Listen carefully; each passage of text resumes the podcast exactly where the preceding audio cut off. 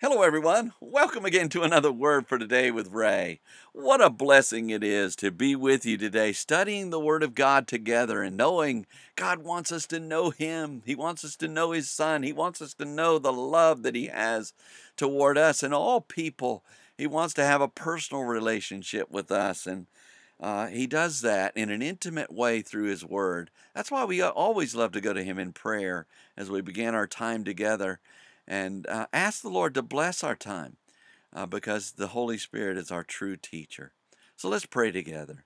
Heavenly Father, again, we come to you with the Word of God Almighty open in our hand, the Creator God speaking to us through His Word. And today, Lord, we don't take this time for granted. We bless you. We thank you. Or we're so grateful for your Word. And we're grateful for your Holy Spirit, who you promised would guide us into all truth and empower us to live according to that truth.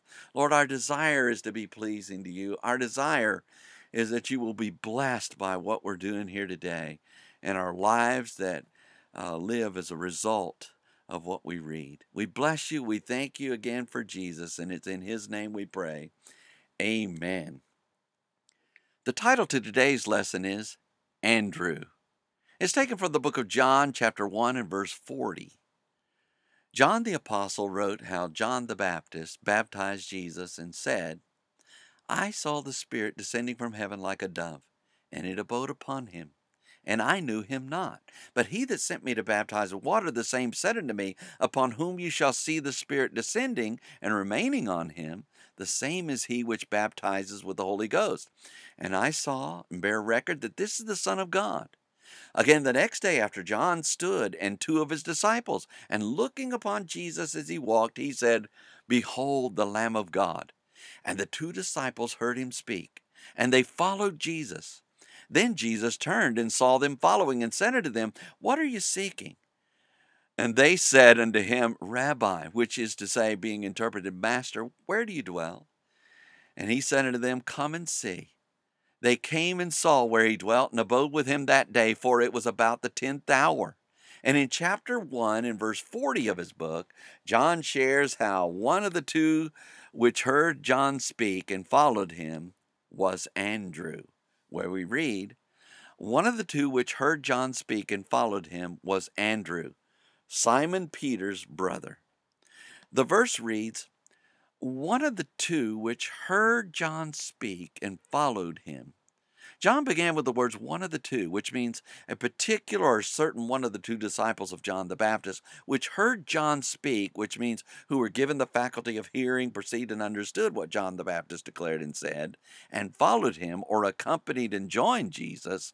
John shared how one of the disciples of John the Baptist who accompanied Jesus was known by the following name the verse continues, was Andrew, Simon Peter's brother. John added the words was Andrew, which means existed as Andrew, whose name means manly, and was a native of Bethsaida in Galilee, brother of Simon Peter and a disciple of John the Baptist.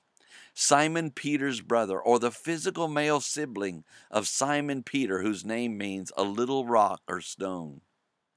John shared how one of John the Baptist's disciples was named Andrew, who was the brother of Simon Peter. When we think through John's words in this verse, we learn the name of one of the disciples of John the Baptist who followed Jesus. Andrew was the physical brother of Simon Peter, who would later become a disciple of Jesus. But this is where the disciples of Jesus began. Jesus continues to look for disciples who follow him today. And when a person yields their life to him as their personal Savior and Lord, they will be forgiven of their sins and are promised everlasting life with God in heaven. Wise people follow Jesus today. So let's be wise. Next time, John shares how Andrew first found his own brother Simon. So read ahead, and we shall join together then. Until tomorrow, there is more. And may the Lord bless you and keep you. May he make his face to shine upon you and be gracious unto you. May the Lord lift up his countenance upon you and give you peace as you continue to study his word in Jesus' name.